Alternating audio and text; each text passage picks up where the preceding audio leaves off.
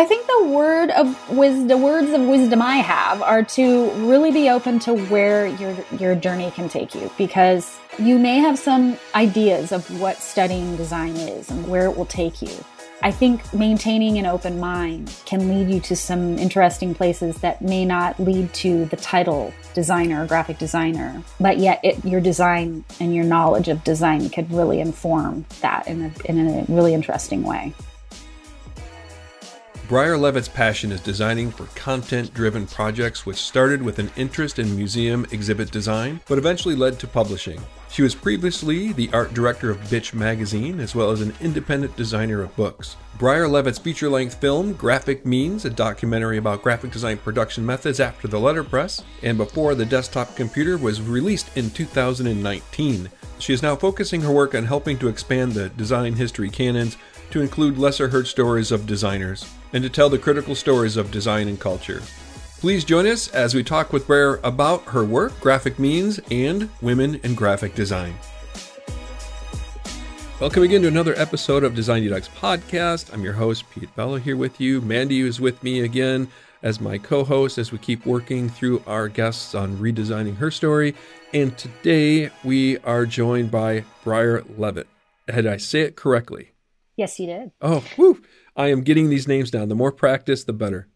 Um, welcome. It's it's uh, it's awesome to have you on the podcast. We've had many discussions. I've I've been out to conferences where I've uh, ran into you. I've seen you speak. Um, everything going well on your side of the the wonderful states. Yeah, I'm glad to be here. Um, yeah, I this is the room I pretty much live in. It's upstairs and downstairs, and um, to the grocery store. That's pretty much it. So yeah, surviving. In- interesting times for sure.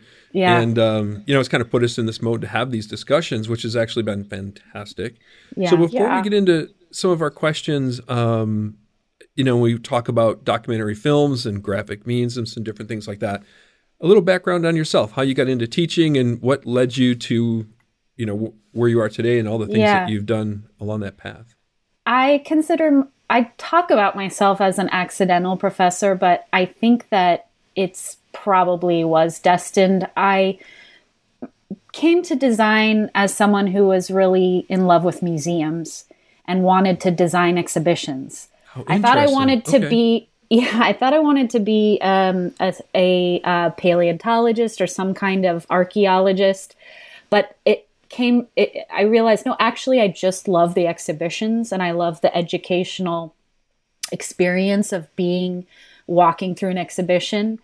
Um, and uh, I, the the museum that really was the touchstone for me was the California Academy of Sciences in San Francisco, and um, so museum exhibitions were the starting place for me and i just think all of the work that i love doing is very sort of content heavy and educational. Um, i ended up going much more into p- publishing and independent publishing. I ended up becoming the um, um, art director for bitch magazine um, and then went to grad school and uh, came back and connected again with bitch but um, I became interested in design history um, mostly because I collect a lot of. Um, I, I'm a thrifter, and so I collect a lot of books uh, when I go thrifting. And um, I found myself accumulating more and more and more books that were um, books on uh, graphic design production, mostly from the 80s, some from the late 70s. And um, it was all processes that I was aware of, but that I hadn't done myself as a designer who started learning in 96. Okay, things are Um, and- becoming more clear all of a sudden. Yeah. Yes. Yeah. So it's all sort of connects, but it's um, it was a journey uh, to get to the point. I mean, there was you know, as a young designer, if you had told me I was going to be a professor, I would have laughed in your face because I just wanted to design. You know, I just thought that's all I ever want to do. I didn't I I didn't want to be an art director. I thought those folks all they do is email all day and go to meetings. Um, and you know that's what I do now a lot. But I also get to watch students develop and grow, and I get to explore my own interests and in my own research. So it, it actually couldn't have turned out any better for me. It's uh, it's kind of interesting the way your career can just um, go in these directions that you didn't expect, and yet they are so they make so much sense in the right. end for yeah. you. Right. Um, so that's how graphic means. Like when I became a when I actually first became when I when I um, you know applied to become a tenure track professor, I was a little worried that I didn't have um, the kind of academic chops that were necessary. And I, I didn't think, I thought, what am I going to research? You know, I'm much more of a practitioner. Um, but some, I, I sort of organically found this topic that was very exciting to me. And now I almost worry that I'm losing touch with my, um, you know, this practitioner side of me. So it's always a balance, I think, in academia to can to um, keep touch with both sides of yourself. Yeah. Um, so yeah, I I'm... love getting a chance to typeset, and oh, personally, sure. like typesetting is one of my happy places to be. And yeah, I'm having some of those similar. I think I think all of us educators have that moment where we feel mm-hmm. like we start to lose touch of our practicing side. Are you still doing uh, work? Are you still practicing? I don't do freelance at this point. Um, I'm doing because I'm working like I'm t- working on two major projects right now.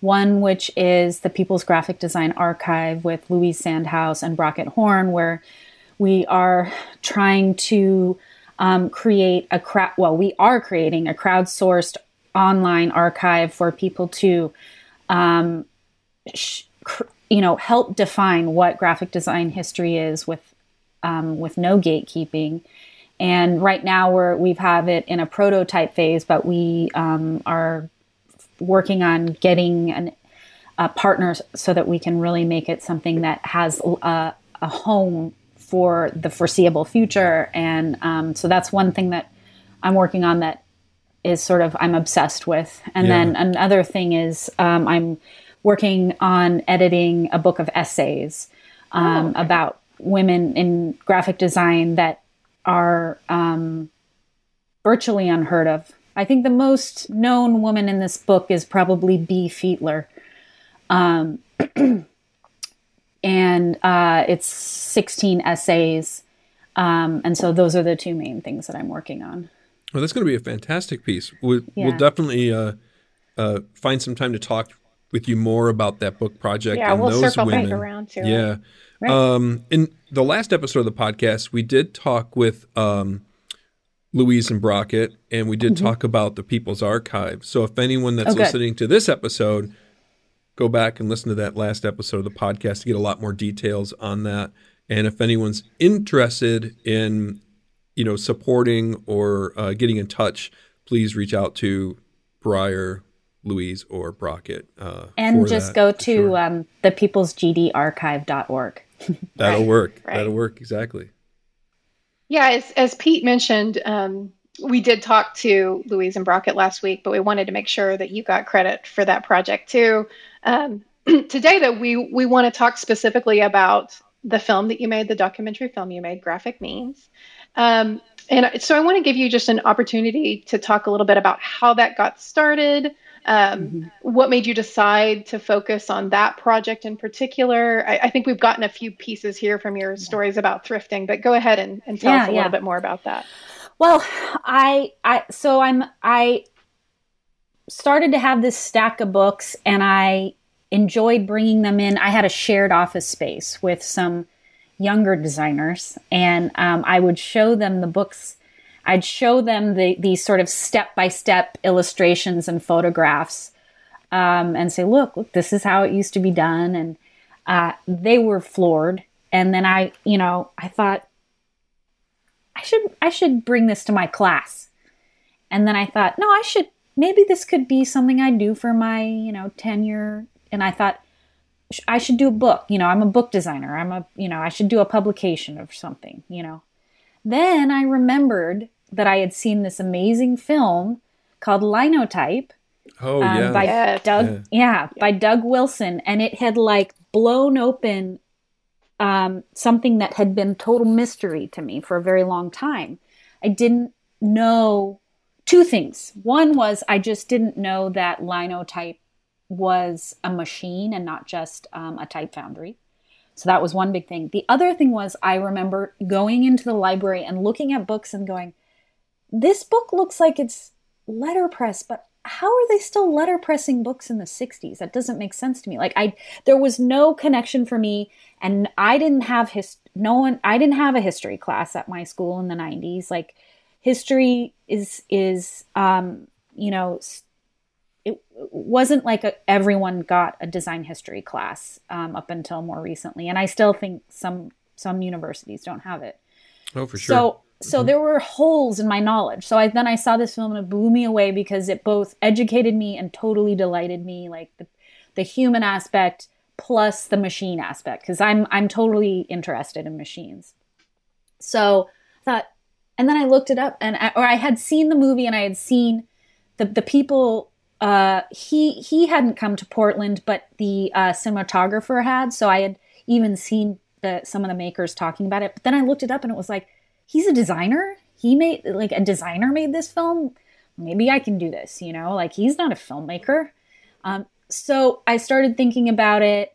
Started talking to people, and they said, "Yeah, this is interesting." Like a lot of people my age. Uh, um, who Gen X like didn't quite know, or you know, I'm tail end Gen X 43, and we didn't we didn't know the details of the uh, manual processes.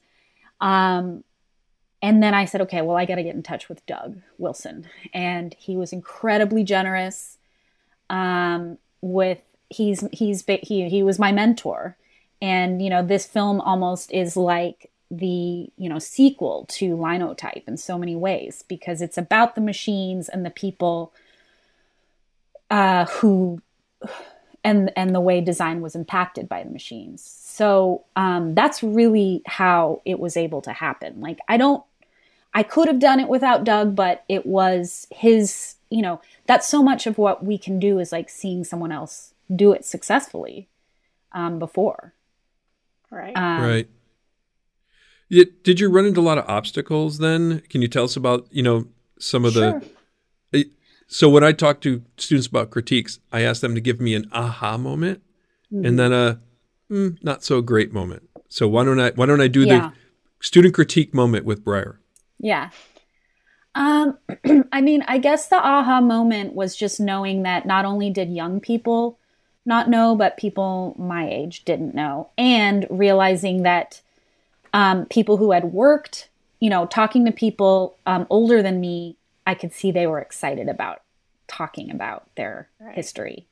People, I can't tell you how many emails. I mean, now this is after the fact, but I get so many emails where with the words, "This you made a movie about my life." You know, this movie is, you know, and that is so touching. And like, I, I think there's this weird thing where we moved on to the computer and and we just stopped talking. Like it was like no one ever talked about it. I mean if i had worked in those methods i'd be saying to students all the time.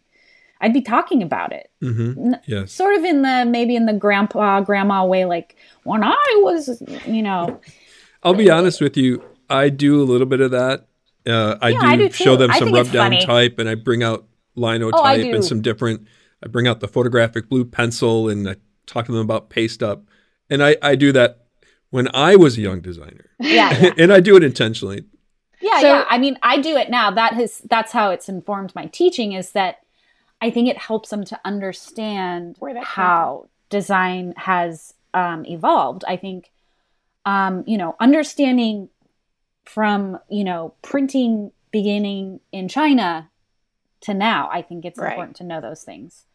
Um, so, can you be a good designer without knowing? Absolutely. Does it help you appreciate what you do? Absolutely. Like people, after they watch linotype, after they watch graphic means, I think they have an appreciation for their tools right. and um, how they uh, work with their tools even better.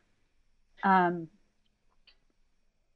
so when I was in grad school, I actually took a um, it's called a, a, class called pre-production, and the instructor of that class, and I took it with a bunch of undergraduate students, but the instructor of that class actually had us um, create paste up with um, Rubylith and and you know all of this stuff and um, you know non-repro blue and oh, we, we, had a waxer. We had a we used a waxer.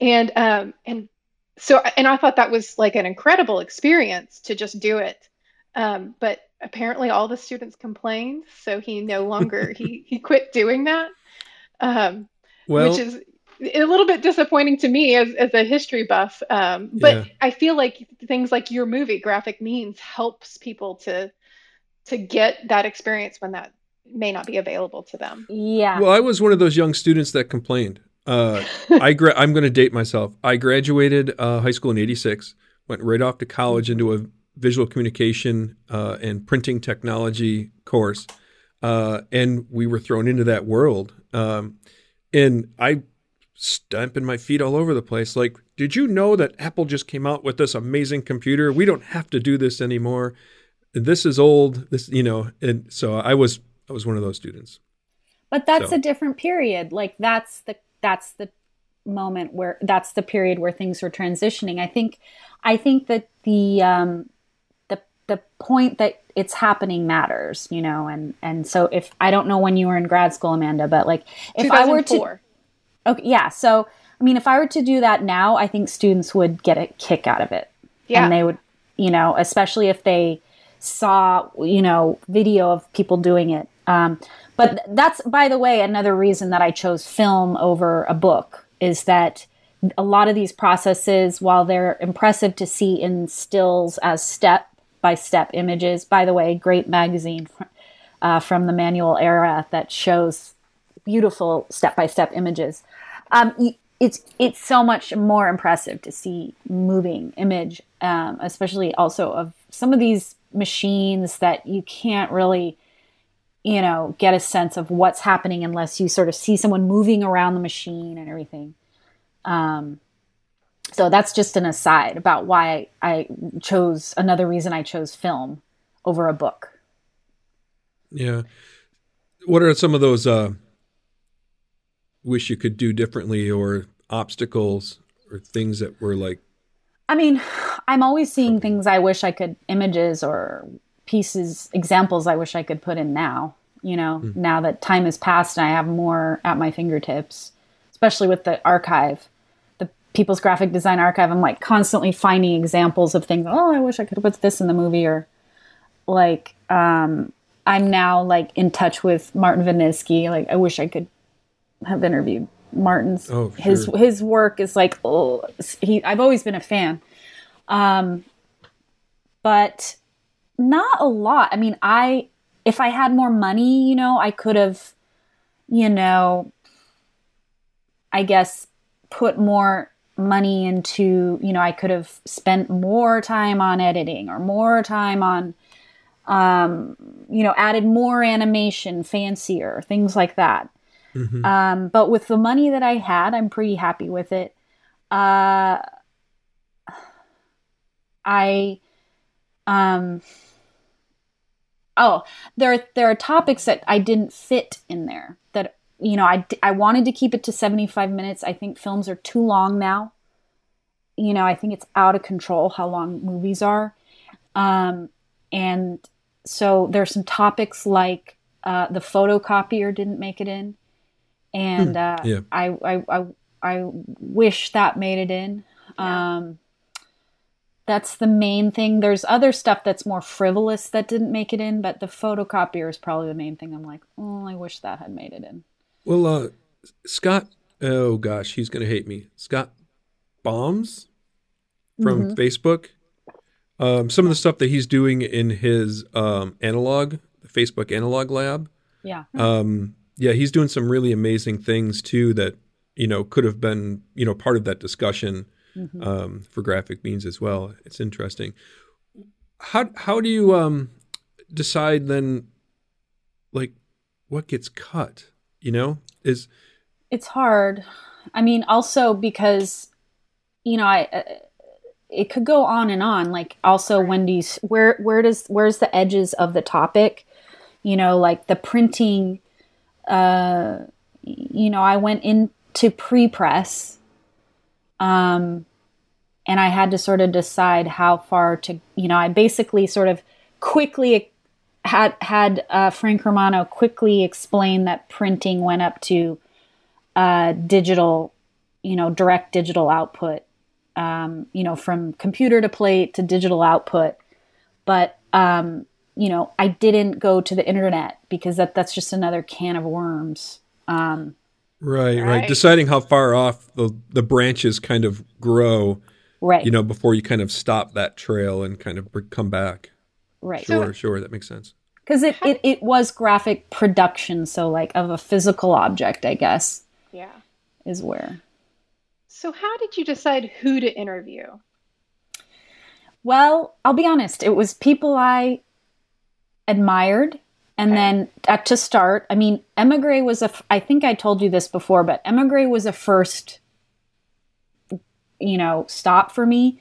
And they were very kind and said, we're just, we're shy. We don't, we're not, we, thank you, but we, we, we respectfully decline. Um, and then I asked April about them and got them in there and showed their work. And um, they were also, I ended up meeting Rudy in person at the Letterform archive and talking to him about some of his stuff and photographing some of their uh, work. But ultimately, it was like people I respected who also filled needs that I that I needed to be covered. You know, I had an outline of things I needed to be covered. Um, I knew also I also found people that I knew that could speak to these things um, in an articulate way. You know, obviously Ellen Lupton is one of the most articulate, you know, design critics on this planet. So she was on the t- and she's just yes, one of yeah. the people I look up to as an educator right. and an um, author. Um, uh, Frank Romano is probably the most known for his background in the printing technology. Right.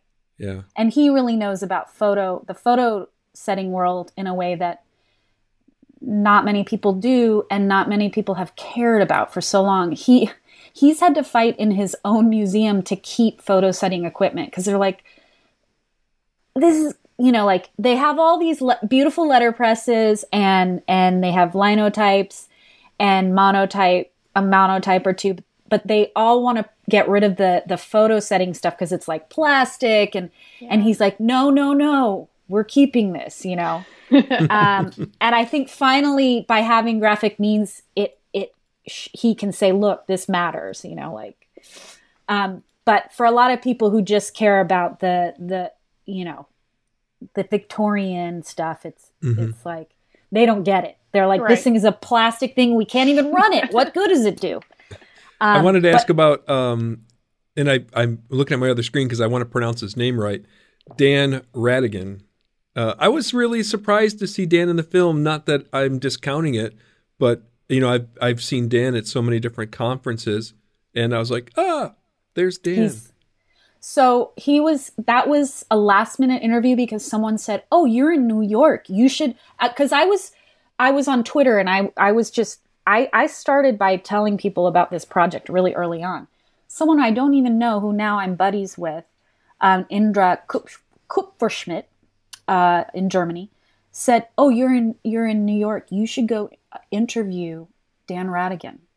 So I got in touch. He I said he he was um, head of type design for Monotype at the time. Oh, I forget his exact title, but he was he he was high up in type at at Monotype, like type design. Yep.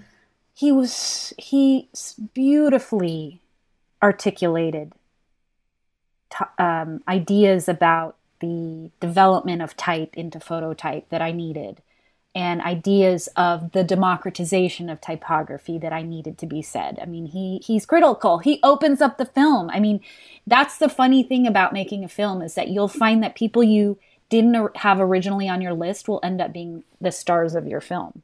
Hmm.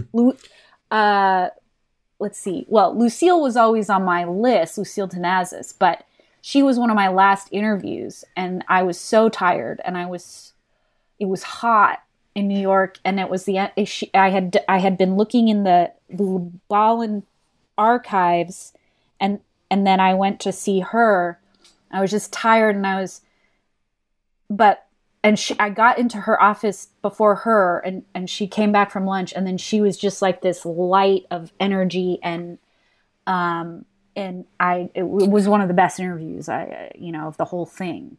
So, and, and I just, I, I could watch her scene over and over again. People were like, I could watch Louise talk about paste up mechanicals for hours, you know, because she's so, um, she is so passionate about it and her mechanicals are beautiful, you know. So you kind of mentioned this a little bit, um, but uh, did you have a lot of people who declined to interview you? You mentioned that no. Emigre. So most people agreed. Do you have any yes, other issues I had one. That? I had one other dec- uh, declension.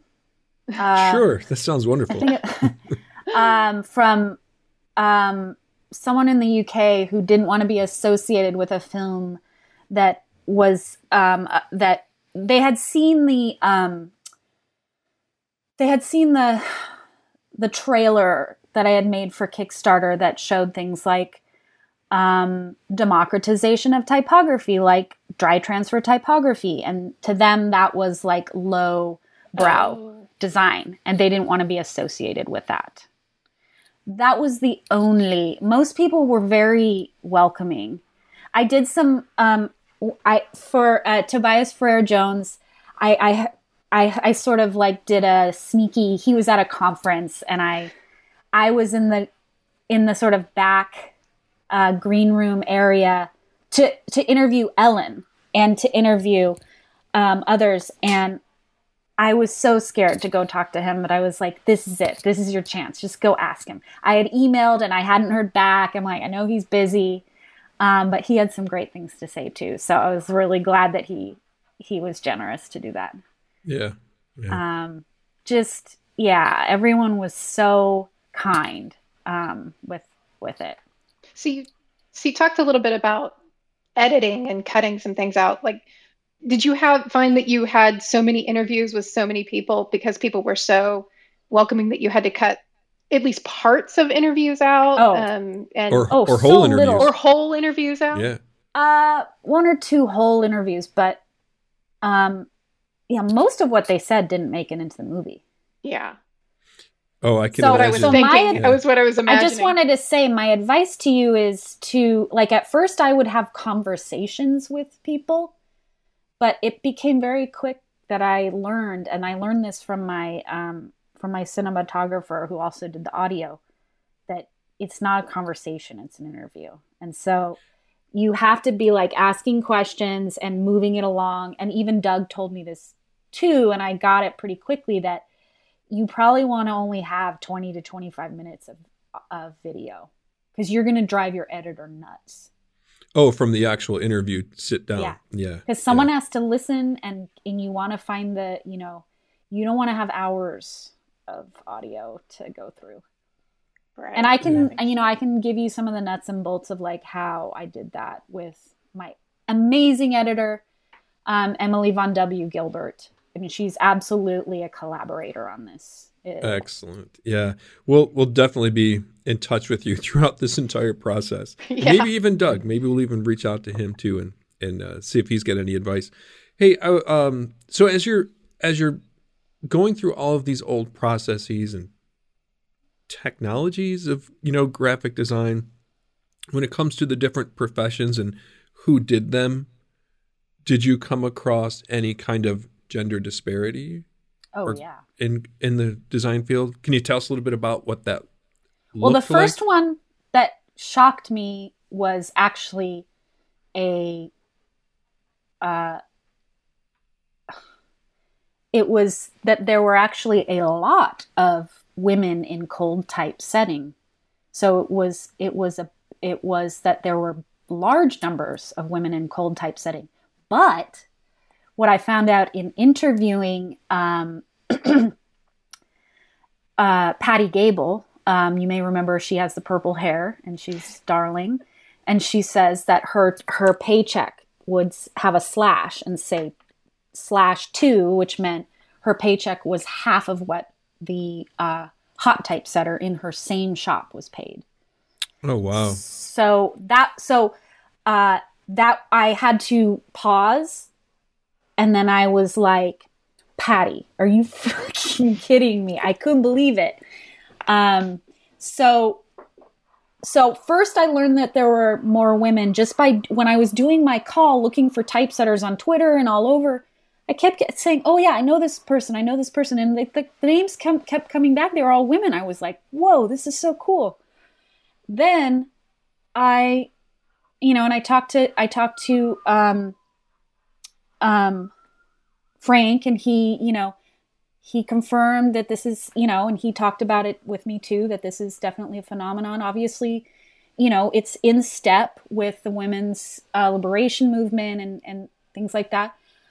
Um, so there was that. And then um, definitely, um, you know, you may remember that also April Greiman talks about some disparities um, in in the 80s. So it, it doesn't it doesn't stop with the typesetters. Right. Um, and some people talked about it more. You know, that wasn't what my film was about, but it definitely was like a parallel. Um, and this didn't make it into the um, the film itself, but it is in um, Frank Romano's book um, about photo typesetting. That um, some of the early um, union bust, the early union busters for newspapers, when the linotype operators would go on strike, Sometimes the union busters were women who had type typing skills, and um, you know that's you know say what you want, but they're they're trying to make a living too, and right. so um, there's some sort of gendered issues um, there as well.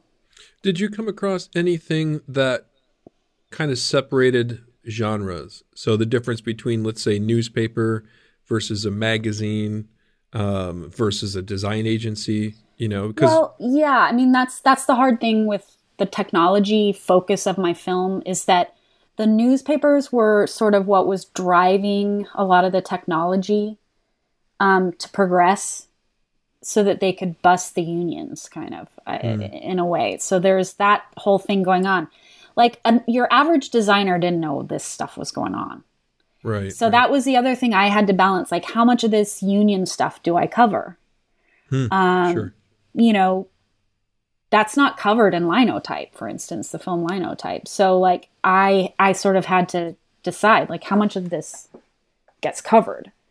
Right. Um, Important to make an think, awareness of it. Yeah. Yeah. And I think the human I mean, one thing that Doug told me and, and he he sort of said that his editor told him this or his cinematographer, I forget which one.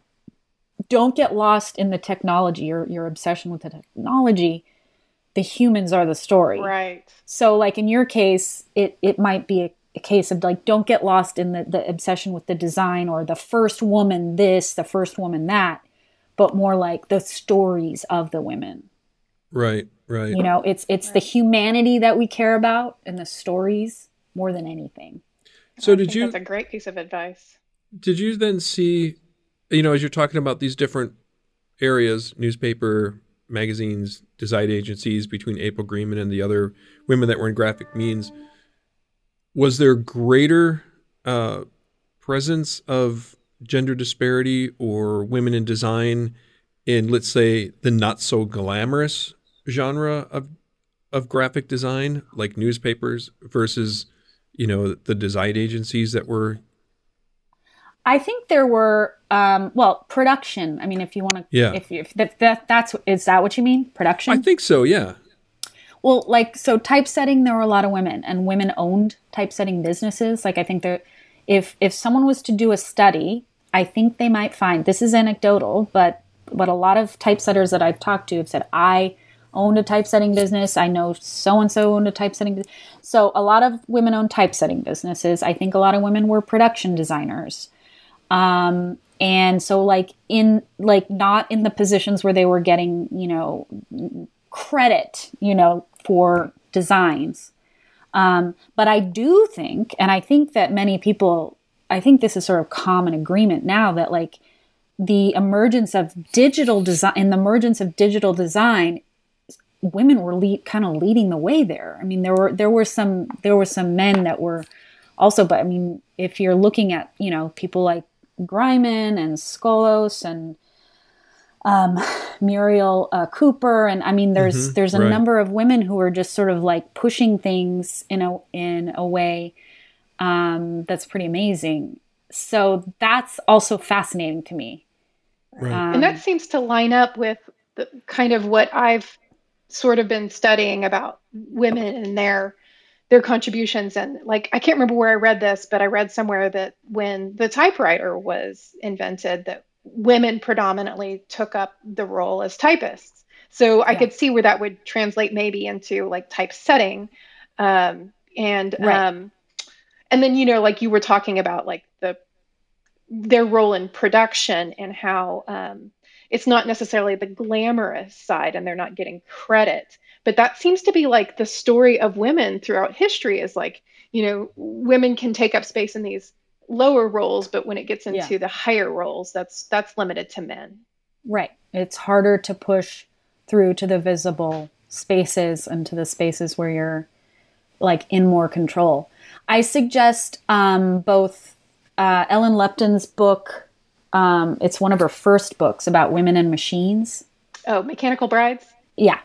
yeah. Um, and um, the recent book um, that's kind of uh, about women and um, uh, and typesetting unions. And it's a, it, you know, the one I'm talking about. Natural em- enemies of books. Yeah, natural yeah. enemies of books. Yeah. So, well so, done. Mandy. Yeah. Well done.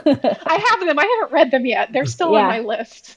I mean, the Mechanical Brides will speak to some of that tra- trajectory of um, women in the typewriter, um, and you can then you'll and you'll see more about this sort of thing about women and and typesetting and how in the you know 70s and 80s. I mean, a lot of it was just the fact that those machines became more they they didn't have to be in unions, and the machines became more uh, um, affordable.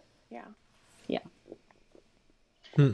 Wow. Okay, so um, I guess we'll transition just a little bit. I want to talk to you, and I uh, again, I think we've kind of hinted about this a little bit, but can you tell us a little bit about your thoughts about the value of graphic design history, its role in education, and um, the big question I want to ask is Do you think it's problematic that some design programs do not offer instruction in graphic design history? Well, I definitely think design history is very important. I, I'm sad I didn't have it. I also think that it's possible that it was still something that um, design programs were figuring out. Um, you know, it was like 10 year, 12 years after Meggs had published his book. But um, I think it's important because, of course, it's important to know where you came from, not only um, to understand why you're doing what you're doing, um, but um, to understand the contexts for why things were were done. Um, and um, I also think just to have a pride in in your own discipline and what you have done. Um, obviously, this is a common refrain nowadays, but representation also matters. And so um, that's why, you know, it's important in, you know, what you're doing in making films and, and in publishing and doing new um, original research to expand history so that we're not continually just re uh, printing and publishing the same people again and again that one person decided um, were the best um, instead of understanding graphic design as um, not just something that is about, you know, only formal beauty, but also something that's just about human uh, and human social interactions. Like these are just pieces that we use in our day to day. Sometimes they're not always, um, you know. I mean, yes, I have beautiful posters that I love, but there's more to it than that. Uh, I mean, this book, I'm so excited about this book about what democracy looked like. Ooh. um, it's all about ballots, um, American ballots from the 19th century. You know, this is what helps us understand as we move forward and have to um, design for everything from the government to um, nonprofits, etc. So um, that's why I think uh, it is important. And actually, to come back to your question about choosing who why did I choose the people that I chose? I chose people I admired, but I also chose with an eye to um, representation as well. Um, right.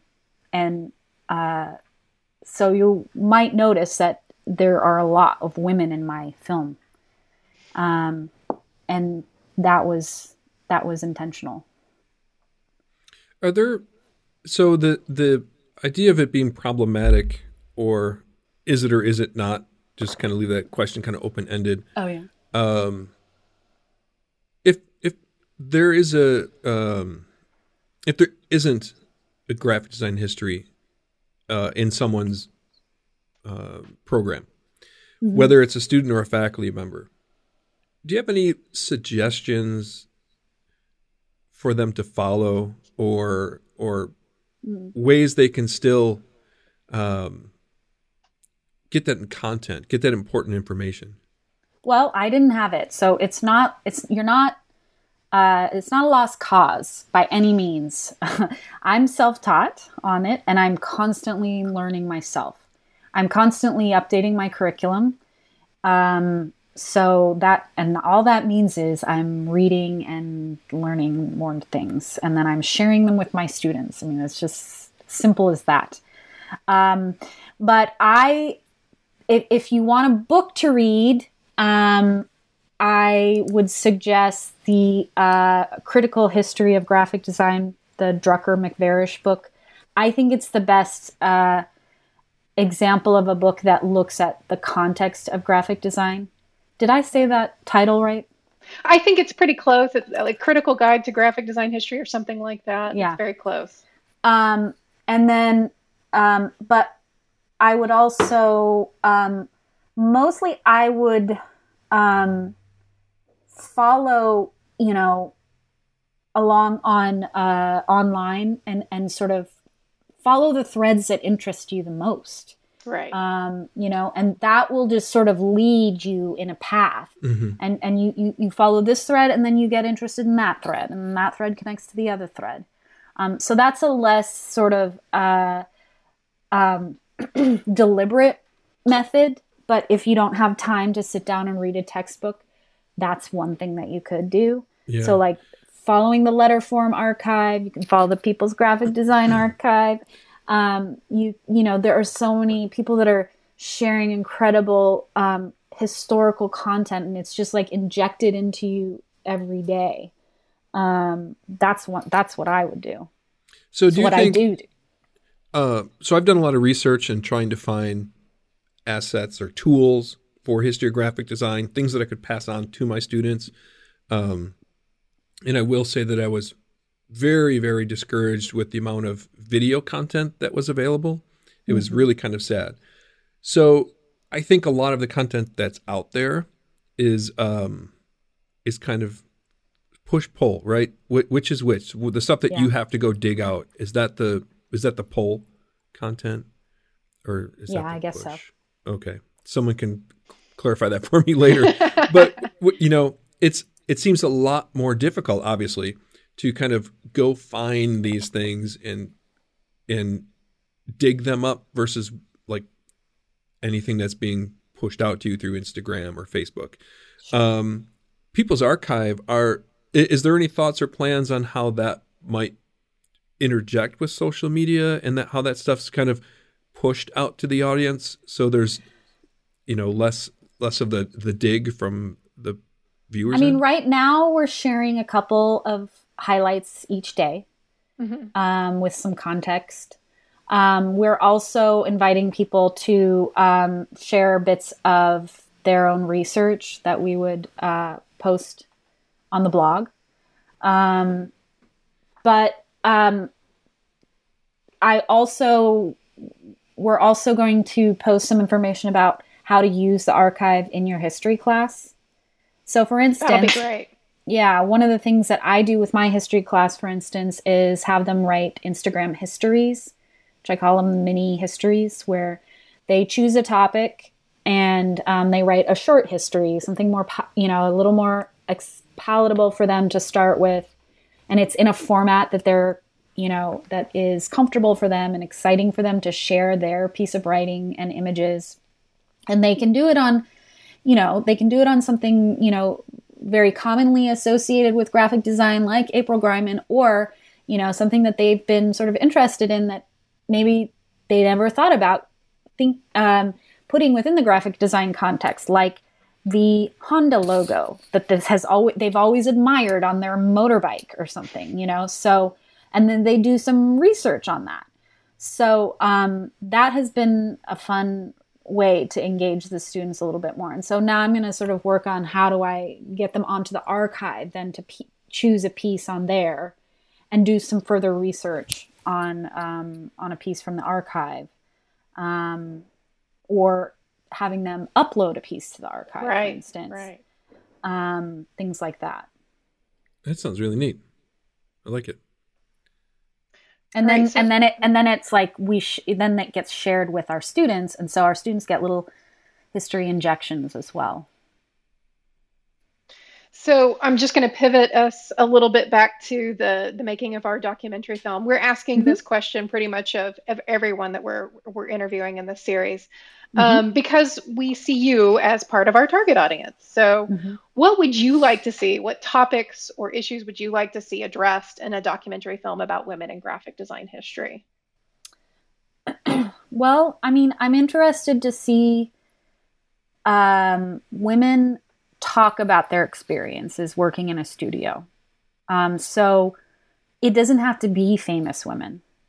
Um, I think sometimes we get obsessed with the the fame and the the achievements, um, but you know there are a lot of women doing it in the 60s and 70s. They just didn't get a name out there and it doesn't matter if they were p- doing paste up or or typesetting or whatever so i think that's something i would like to see um, and sort of something that i explored in graphic means but i think that could always be explored further is the hierarchies like you were talking about um, and i mean i was interested in the sort of the hierarchy of the typesetter uh, among all of them but this would be more about women within the the hierarchy of the studio setting, I guess. Um, so, but also, you know, yeah, how how did a woman, you know, progress to uh, that place um, when it wasn't necessarily something that was encouraged, um, especially, yeah. So I think that w- that's something I would be excited to see. Um, and hmm.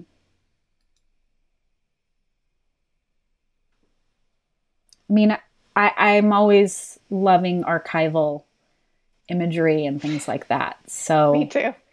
anything that's like, you know, coming from the the people themselves is is really fun to see. Um, but I think you know it's it's it's I guess it sort of depends on you know it's like what is that is the aim of the movie to like tell the whole story of women in graphic design like how far back are you going To be Uh, determined. right we're still figuring all of this out we one of the things we did decide to narrow it down and and uh, this honestly had a lot to do with trying to narrow the scope and budget we are narrowing it down to women in graphic design history in america but again that Okay. was so that we don't have to like fly to england and and you know anywhere you know the whole world because Right. And Europe i- is like a, another story. I mean, Russia, I think they were letting, I think women had more, I think things were like, like the avant garde, that I think women were able to do more than they were here, for instance. And Yeah. And I think the other thing is um, who we can get in contact with to find out how much information back they can they can get. I would love Right. to go back to Industrial Revolution, you know, when when um, wood type and and printing and hand setting type was really big in the 1920s. Even to learn a little bit more about what happened during wartime and if that changed anything, you know, it'd be great to kind of see if we can get to some of those stories. But I, th- I think those are going to be really difficult to kind of work our way through back to kind of find that information if it was even documented. Right. You know, so it's going to be a lot Well- of stories. So there yeah i mean this is and yeah there's there's i mean there's definitely a lot of women that were like printing in the colonial era and and there are these stories the thing is you have to get someone to tell them Exactly. tell mm-hmm. them in an Yeah. interact you, you have to have a frank romano yeah, exactly. right, right. We Hey, need let- okay. We need to find a Ra- Frank Romano. Who is that going to be for us? ah, Yeah, i don't yeah. know Everybody email us or comment in the podcast on you YouTube a or somewhere yeah on my a webpage. let me know. dynamic historian of women in printing Right, right. Um, hey, let me let me ask you to do some storytelling. How's that? so, what was it like for you as a woman in design when you first started out?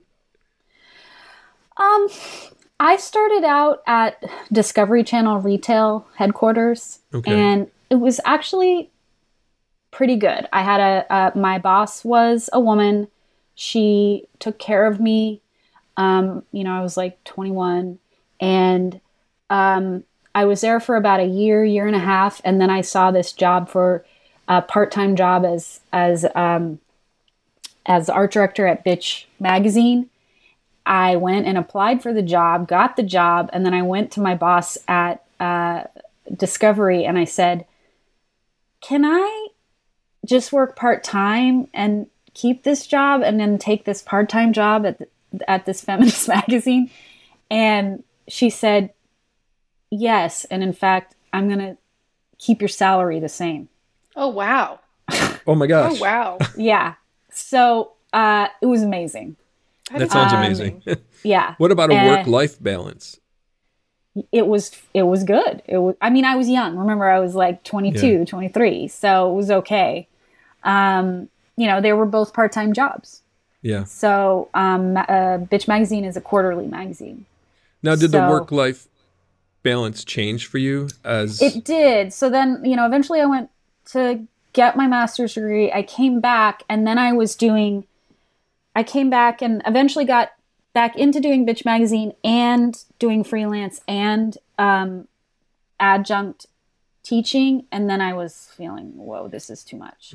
And i felt i was starting to be like wow um, i feel connected to this educational community. And that's when i had to leave the magazine which is hard Okay. because those people are amazing. Like that place is amazing but i'm still very close with the fa- co-founder and we that's why i moved up to portland actually i moved with the magazine Okay, okay. yeah And it sounds like you, yeah, you still rem- retain a connection to them because didn't you Oh, say yeah. you you were with them, you got disconnected, then you kind of came back again? yeah yeah Yeah. they had gotten another art director and um, he was there for a while and then he was ready to move on it, it's not a, it's not a job you get to get paid real well you get it because you enjoy it and so when i came back i was like well now i'm doing freelance. I no longer have a um, you know a cush um, you know corporate job but i'm doing freelance so i can do this again. And i love i mean there's nothing like working with you know people who think like you have the same politics as you and you know it was a great job so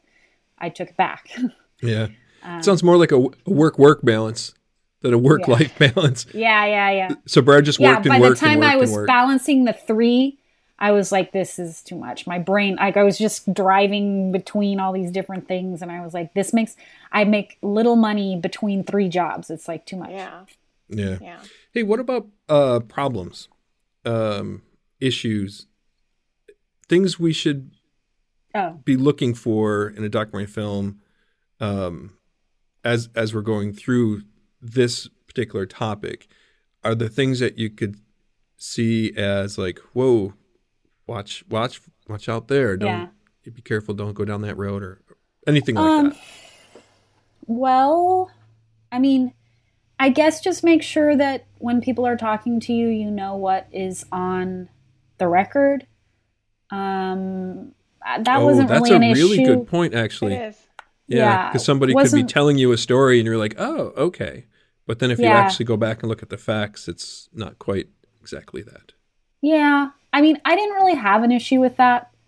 I think I had one interview where I was like, "This, some of this stuff is kind of juicy, and I don't know if they really want this in the film." But mostly, it was not an issue. So, um, that is one thing. Um, make Mm-hmm. sure you back everything up at, right after the interview.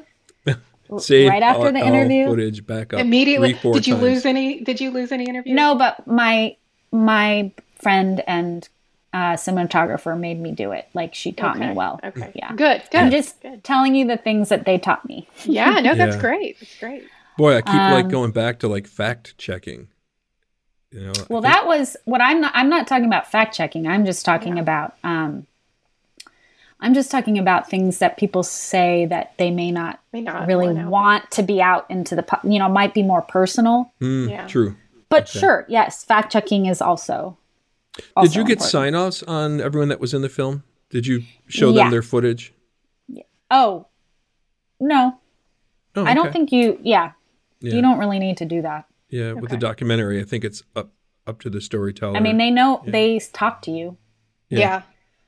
Yeah. so You always wonder, you know, it's were like there. it's like how c- you well, our documentary film and your documentary film aren't going to be this route, but you watch some of those and you're like, boy, they really weaved that story just how they Right. wanted it. right know? i mean and you can say like look i'm not tr- this is not a gotcha kind of thing Yeah. but i don't even think your Yeah. interviews are going to feel like that you know Yeah.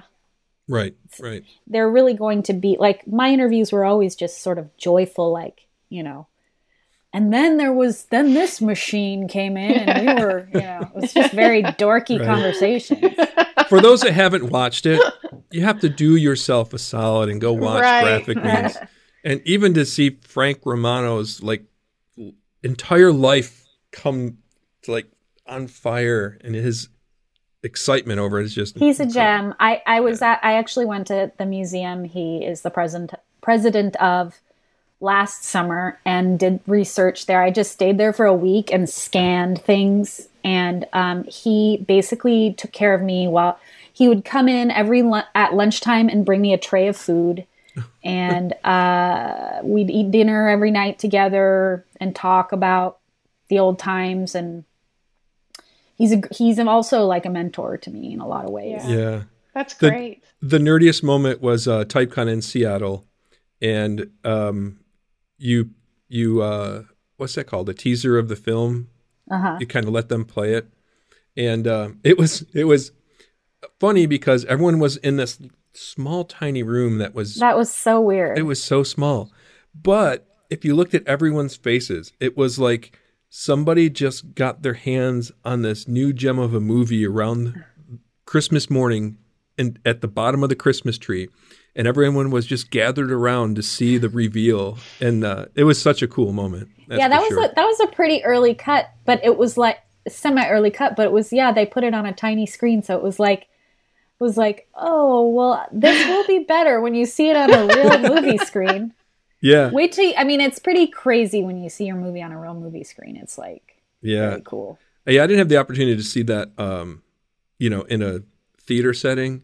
You know, the largest was in our um, uh, history room here on campus. You know, and that was that's, fairly large that's screen, but it's yeah. fun watching with other people who are you know parallel or designers to the industry you know part of the industry because especially when they get the jokes and everything you know Right. yeah, Right. I mean, my my gra- I think the biggest moment for me was I went to see it in at CCA in San Francisco, and um, and the emigre folks showed up, and I was sitting like just behind them, and they were cracking up, and I was I was like, I can die now. This is yeah, yeah. this is the best. That's right. It- it's not like when I'm sitting at home watching it and forcing my wife to sit and watch it with me. Oh, my Yeah. boyfriend knows all the words. He quotes it all the time. Oh, that's fantastic. That's hysterical. He he's been to a million screenings. Yeah. yeah. oh my goodness. Yeah. Hey, before we uh, before we part ways, I um always love to get some advice from our guests. So Okay. it can be advice for students, young designers, educators, um, us. Yeah.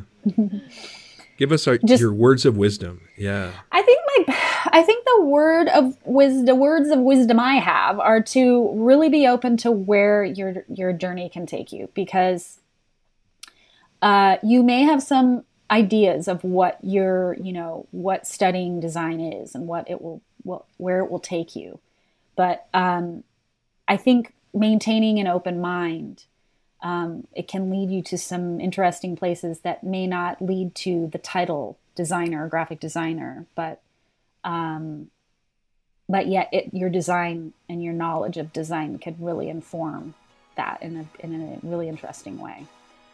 Oh, I like that. I like Fantastic. that too. I think that's great. Well, thank you so much yes. for your time. We really appreciate it, and I know uh, Pete and I plan to get back in touch with you soon to keep yeah. asking you questions about the the whole yeah. process. Yeah. Yes. Well, good luck. Don't stop. Thank you. Can't stop. no. Thanks so much. All right. Talk to you later. You bet. Bye. Everyone take Bye. care. Bye.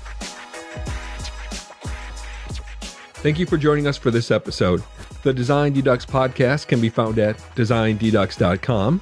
That's D E S I G N D E D U X.com, where you can listen to the podcast or watch the video version of the podcast, as well as find links to the guests and the topics discussed during each episode. The Design Dedux podcast can be found on most podcast listening platforms. You can join us on social media through Instagram and Twitter via at design underscore dedux, on Facebook as Design Dedux Podcast, and join us on YouTube at Design Dedux for video versions of each episode. If you are enjoying the podcast, you can show your support on Patreon at patreon.com forward slash design underscore dedux. Once again, thanks for joining us, and we hope you'll join us again for the next episode.